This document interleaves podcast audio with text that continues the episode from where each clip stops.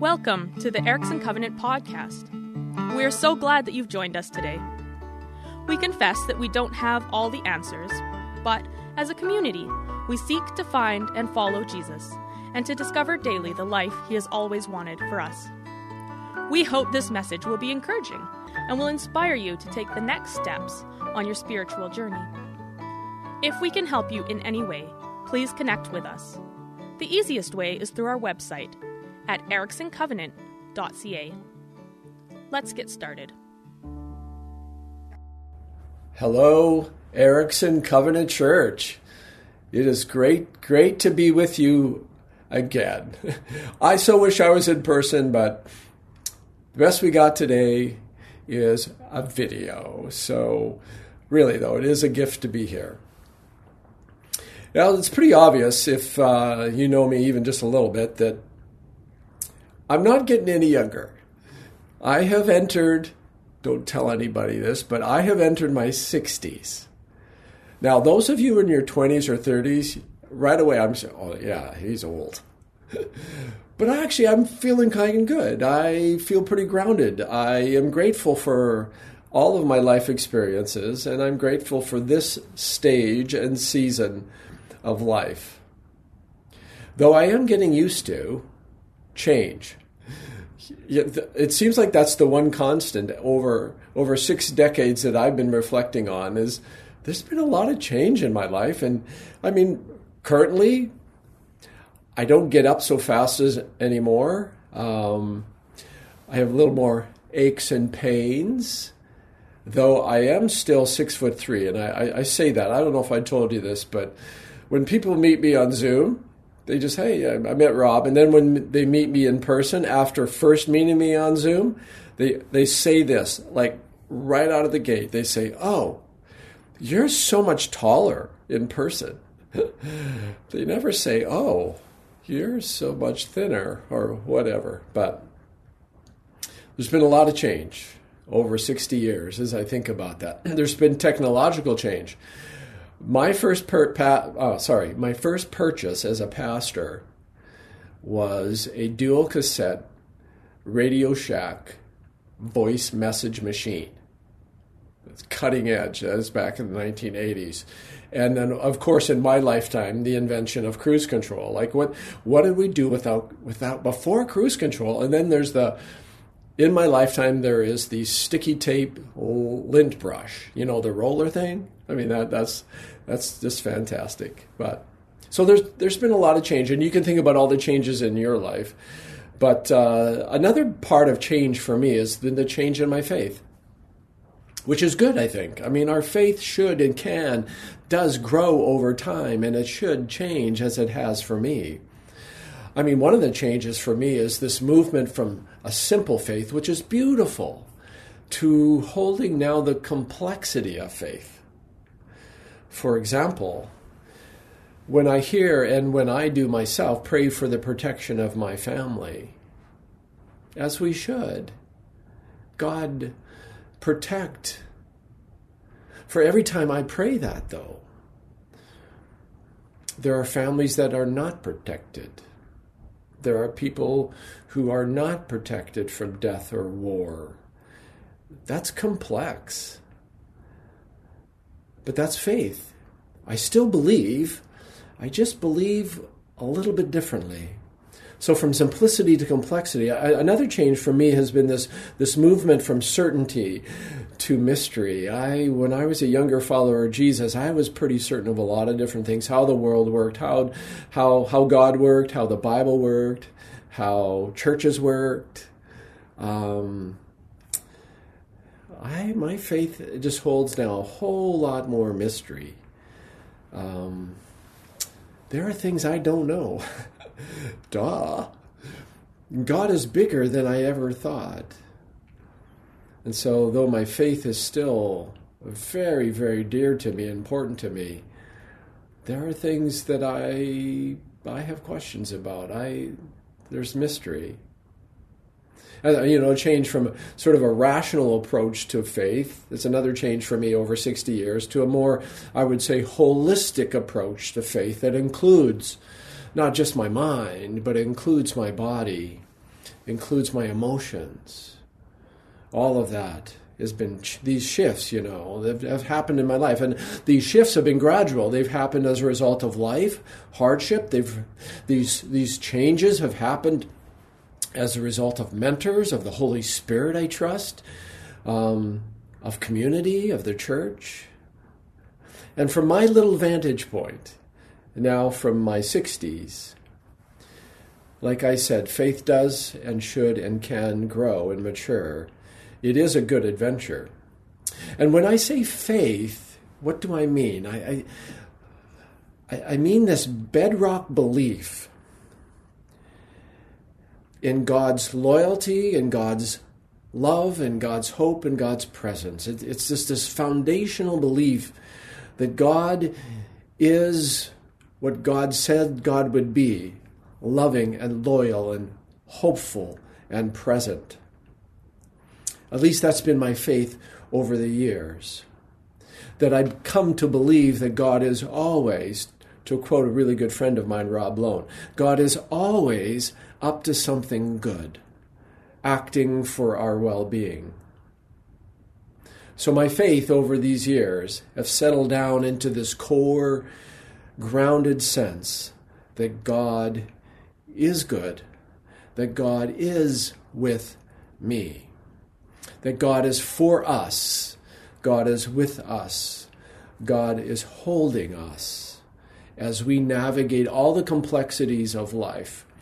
I was hiking with my family on Vancouver Island many years ago, and our youngest son, Andrew, probably was 3 years old, I think, three and a half, something like that. And we were walking on a ridge, and my other two kids were a bit older, my wife, they kind of walked this narrow little ridge along a rock face. I mean, it was wide enough, but it was like rock up to your left as you were walking and then down to your right. So, I mean, it wasn't a long stretch, but it was a bit unnerving. And I remember Andrew right in front of me, he just froze. He turned around and he just clung to me. So, okay, what am I going to do? How are we going to get across this little ridge of rock, a rock path? And I just lifted him up and he clung to my chest as I kind of sideways walked along this ridge. That to me is this picture of clinging. That for me now is this metaphor of clinging to God as God walks with me across whatever happens in my story. So this is good news, that our faith in God, though wonderfully complex, is something that is beautiful. It is good news. And it's something I want to highlight today, is this faith of ours being good news and a source for us of hope in God. And the reason for this is that in the scriptures, in this story about the raising of the widow's son, we get the good news of how God acts for the good of this mother and this widow. So I want to unpack this story. I want to look at the story closer, and then I want to end my sermon with two invitations for us today. So let's look at the story, and then two invitations for us in the story related to the complexity of our faith. So that's the broad theme today, is the mystery and complexity of our faith in God. So Luke 7, 1 through 11, I trust it was already read for you, drops us right into the middle of a messy, heartbreaking story. It's a story of grief. And I hope we can feel it. I hope you can see it. The story takes place in a small town southeast of Nazareth.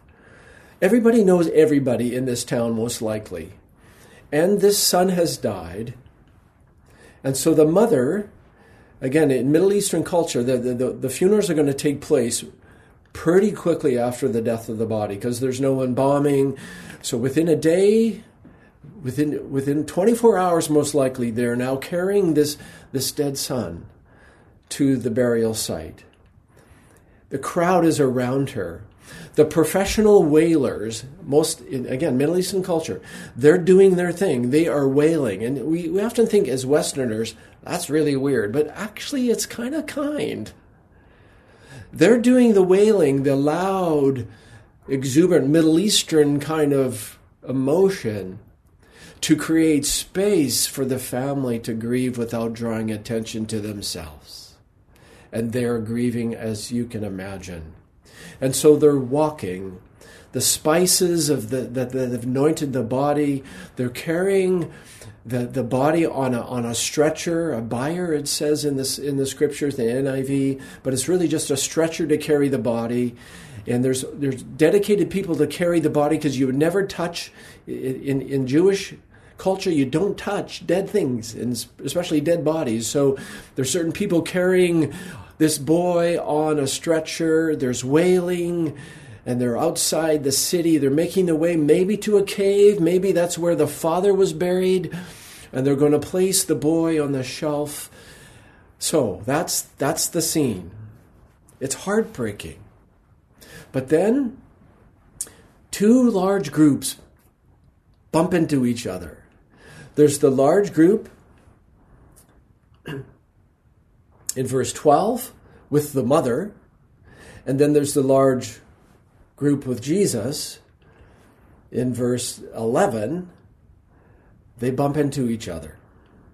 And right in the middle of all of this, verse 13, Jesus, the text says, saw the mother, and his heart went out to her. He is compassionate. And he says to her, don't cry. Jesus is moved. He's not indifferent. He's not in a hurry. He is touched by the grief, and he speaks out, don't cry.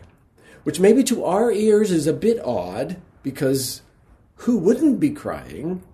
But maybe it's more like, don't cry because the story is about to turn. And then Jesus does the culturally inappropriate thing. It doesn't matter to him. He goes over and he touches the stretcher. He probably is inviting them to put it down onto the ground. And then he speaks to the boy. Get up.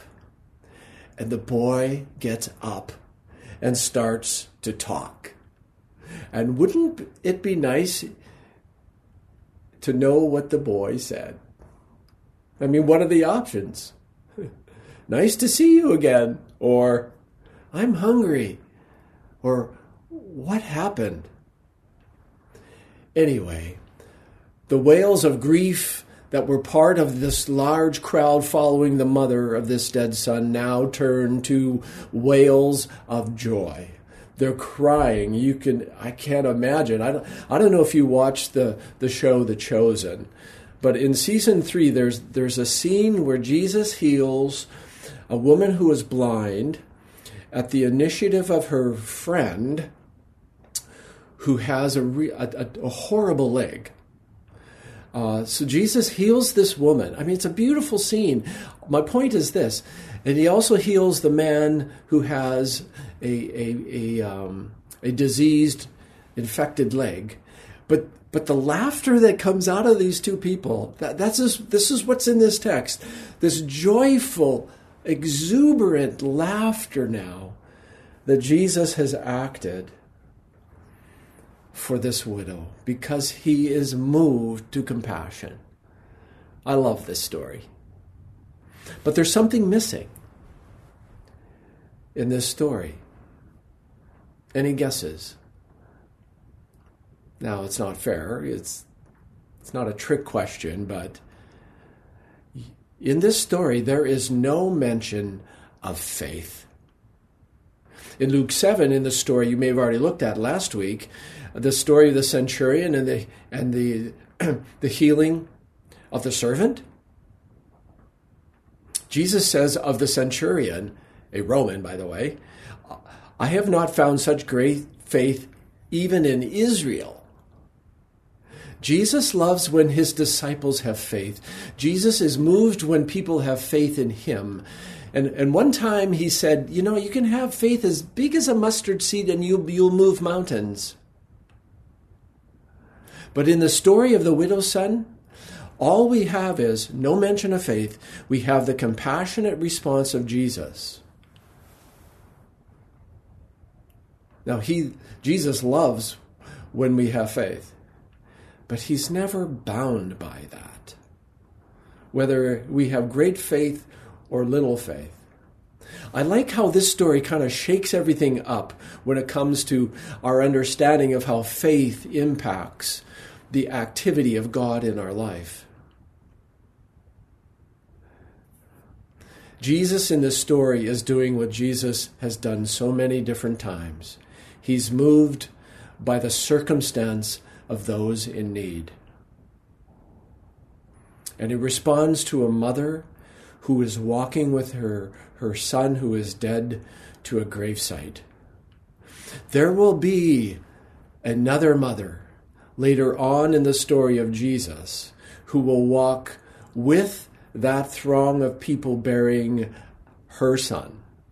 And you know I'm referring to mother, the mother of Jesus. But in this day, without any mention of faith, now does the widow have faith? Maybe. But that's not the point. The point is Jesus acts in compassion for her. It's a story of hope. I have a friend who just a year ago, a good friend, late 30s, diagnosed with lymphoma. Serious, serious stage and reality of cancer. This past Sunday, he said to us, to my wife and to me, he's cancer-free. Like that's a story of hope. We just thank God for that. It's all grace. And why did grace come to Chris? It's just the nature of life. You know this. Not everybody survives lymphoma. But Chris did. And there's a mystery, isn't there, why God heals some and not others.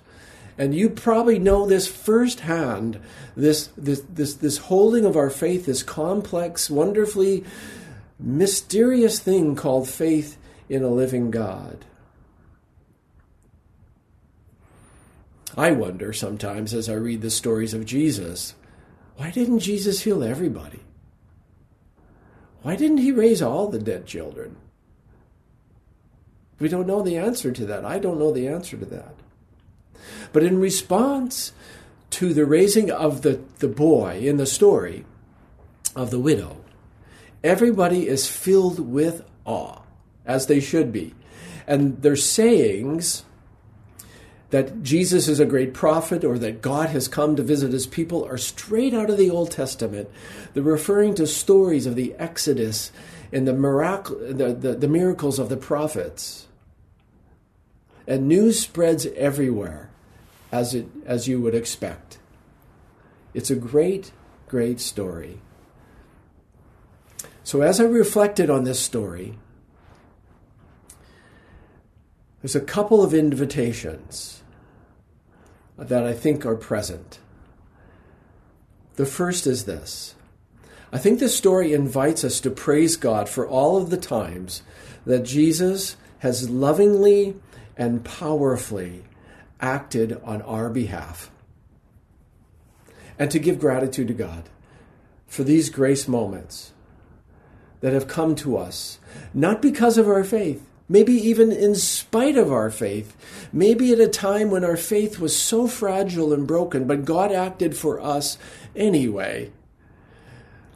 Just to remember that. I think this story invites us to remember and to give thanks to God for how God has acted.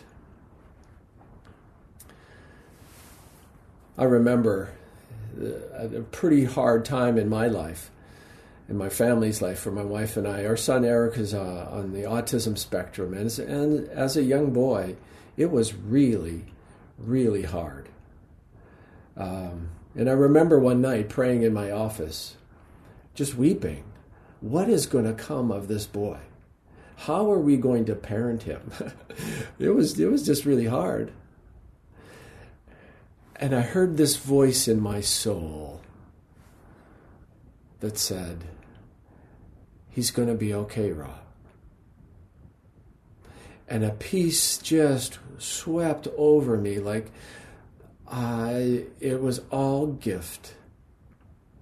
It didn't solve all of the problems of raising a special need child.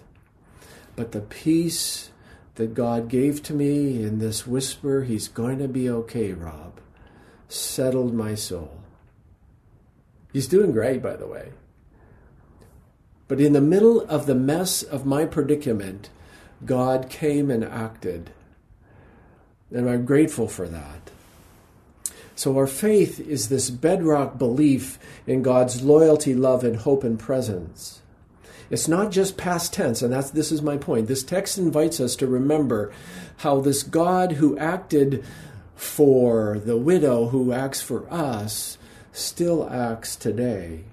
That God is present and acting and loving and guiding and remaking and restoring and comforting us in real time. That's good news. That God still is with us. And our faith can rest in that. So if the first invitation is just to praise God for the grace moments in our life, the second invitation is to hold the mystery of our faith with humility. And what do I mean? The story for me raises attention. On the one hand, God does the miraculous thing powerfully, raises this boy back to life. But on the other hand, are all the times when God doesn't raise the dead. It's both and. God acting miraculously for the benefit of others, and God seemingly not acting for the benefit of others. Let me put it in the form of a question. When we are facing the messy heartbreak of our own life, all the stuff that happens to us, can we expect God to raise the dead for us? Now that's a metaphor. Can we expect God to act for us? It's fair to say that the widow had no expectation. It's all grace that her son was raised by Jesus. And by the way, he was raised to ordinary life, but he would die again. That's just the nature of life. But can we expect God to do the miraculous for us?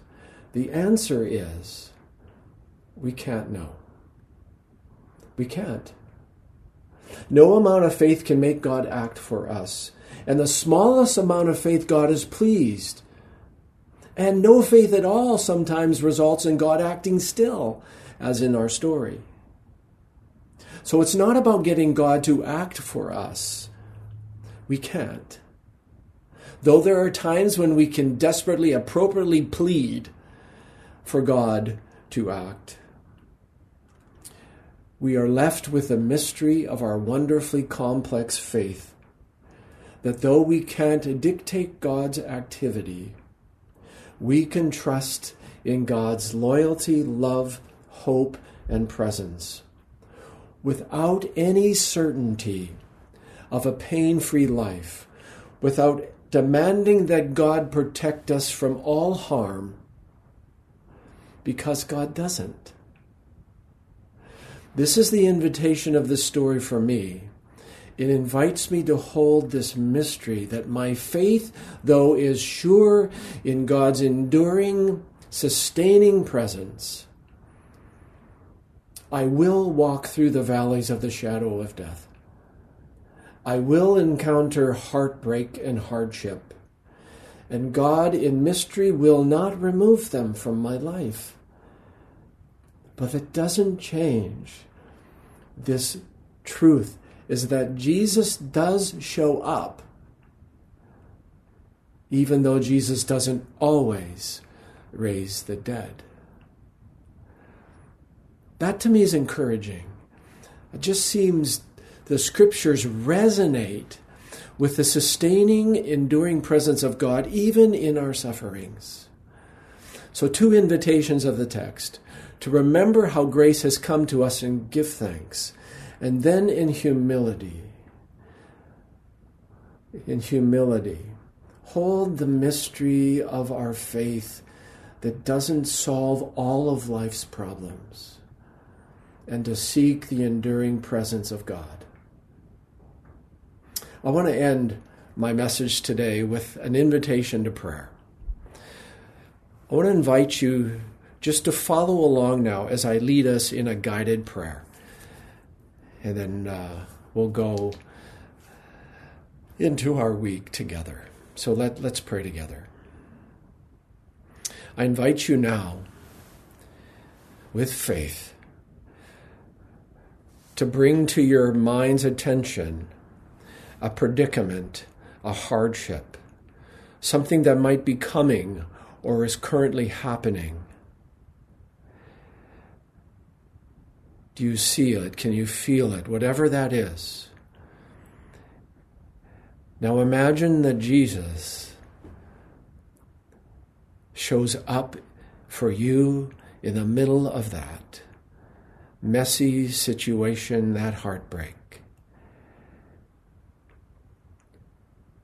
What does Jesus say to you?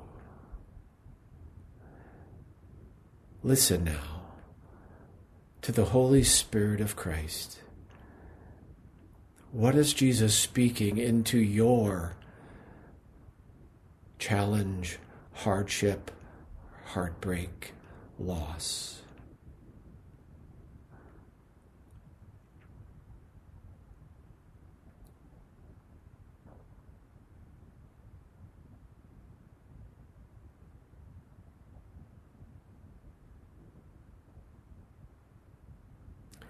Jesus, thank you that you are faithful in your love, in your presence, that you give us hope even in the darkest of experiences. Because you are with us, you will never, ever leave us. There is nothing, O Christ, that can separate us from your presence. We cling to that. Deepen our faith, O Christ, that we might believe again that you are Emmanuel, God with us, no matter what. Amen. Great to be with you. The grace and the love of Christ sustain you this week. Amen. Thanks for listening in today. We hope you feel encouraged and challenged. If you know someone who would benefit from what you have heard today, please share this podcast. For more information, or if you have questions, you can connect with us through our website, ericksoncovenant.ca.